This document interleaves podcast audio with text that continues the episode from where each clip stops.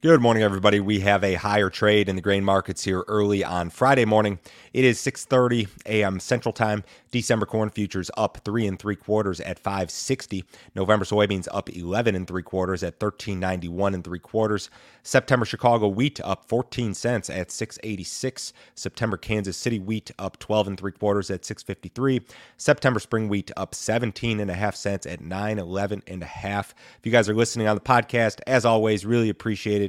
Leave me a rating or a review if you have not already. Any sort of feedback would be much appreciated. If you're watching on YouTube, uh, make sure you like this video and make sure you subscribe to the channel. Help me to continue doing this, help to grow this channel and spread these videos out. That's the way that YouTube works. The more subscriptions, the more likes I get, uh, the more people see these videos, and that would be much appreciated. If you need some additional assistance from me, go to my website. It is www.standardgrain.com.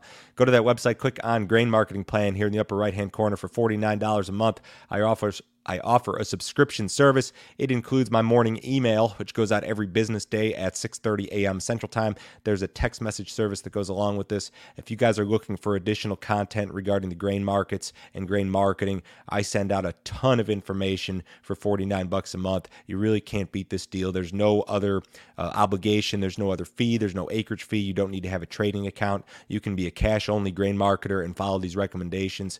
Uh, certainly check this deal out this weekend, guys to uh, get into some of the headlines here this morning. Weather continues to be uh, a big deal here, of course. You've got some rains moving across southeast Kansas into Missouri, Illinois, and into the eastern Corn Belt here this morning. Now, following this system, there's really not a whole lot in the forecast in terms of rain for the Corn Belt. You're going to be pretty dry here for a week or so. Um, some of the extended forecasts, the extended GFS suggests that maybe late next week you get back to a, a more normal type pattern.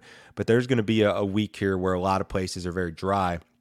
Um, temperatures are going to heat up. It's going to start in, in the northern plains and then make its way into the Corn Belt with these above normal temperatures by the end of next week. So the forecast in general, I'd say, is kind of threatening uh, for the U.S. soybean crop in particular. We know that that late July, early August timeframe is very important.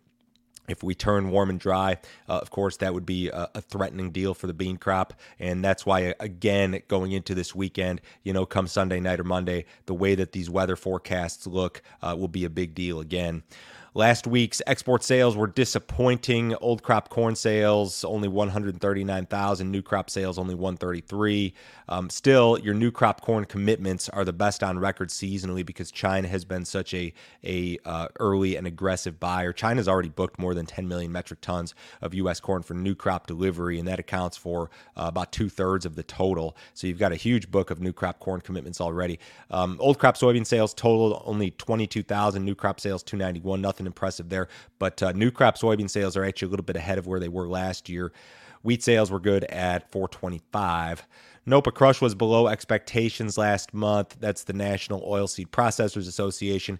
They pegged the June crush at 152.4 million bushels. That was about 7 million below the average trade guess, the lowest crush number since June 2019 from NOPA.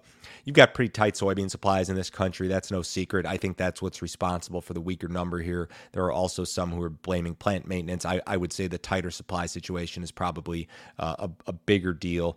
USDA may have to make make another revision downward to its old crop crush number. It's been weakening here in recent months, um, so that's one thing to be aware of. More groups are cutting their estimates for Russia's wheat crop. Well followed group IKAR pegged the crop at 81.5 million, down from 83.5 million metric tons previously. Uh, they're blaming hot and dry weather in the country's southern regions according to that group. Now, Sovecon did the same thing earlier this week. They went down with their number uh, down to 82.3 for Russia's wheat crop. USDA is at 85, and they may have to make further downward revisions. Russia is the third uh, largest wheat producer in the world, behind only China or India, or I guess the fourth if you wanted to uh, say that the EU is is one country in itself.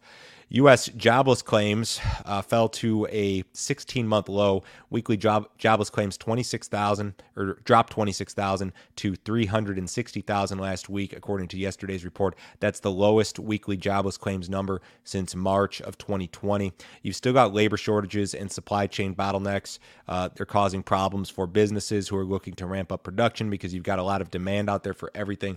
I'm going to show you guys just an absolutely phenomenal chart um, This is jobless claims weekly, and this is one of the craziest charts you'll ever see.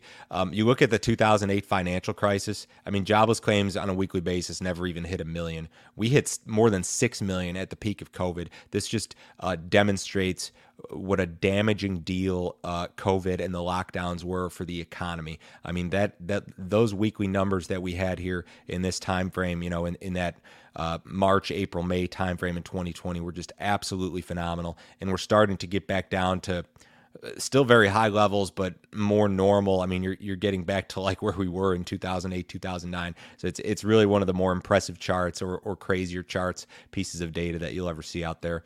Uh, the cattle market um, yesterday, we had some cash cattle that's kind of been the same here for a couple weeks. Um, uh, 123 in the north, 120 in the south, same deal. The board was mixed yesterday. In the outside markets, we have the S&P up six points ahead of the cash open. The Dow is up 40. Bonds down a little bit. U.S. dollar is up a little bit. Crude oil is up 11 cents, 71.74 in the August WTI. Pretty quiet in the outside markets. Everybody have a wonderful weekend. I will talk to you on Monday.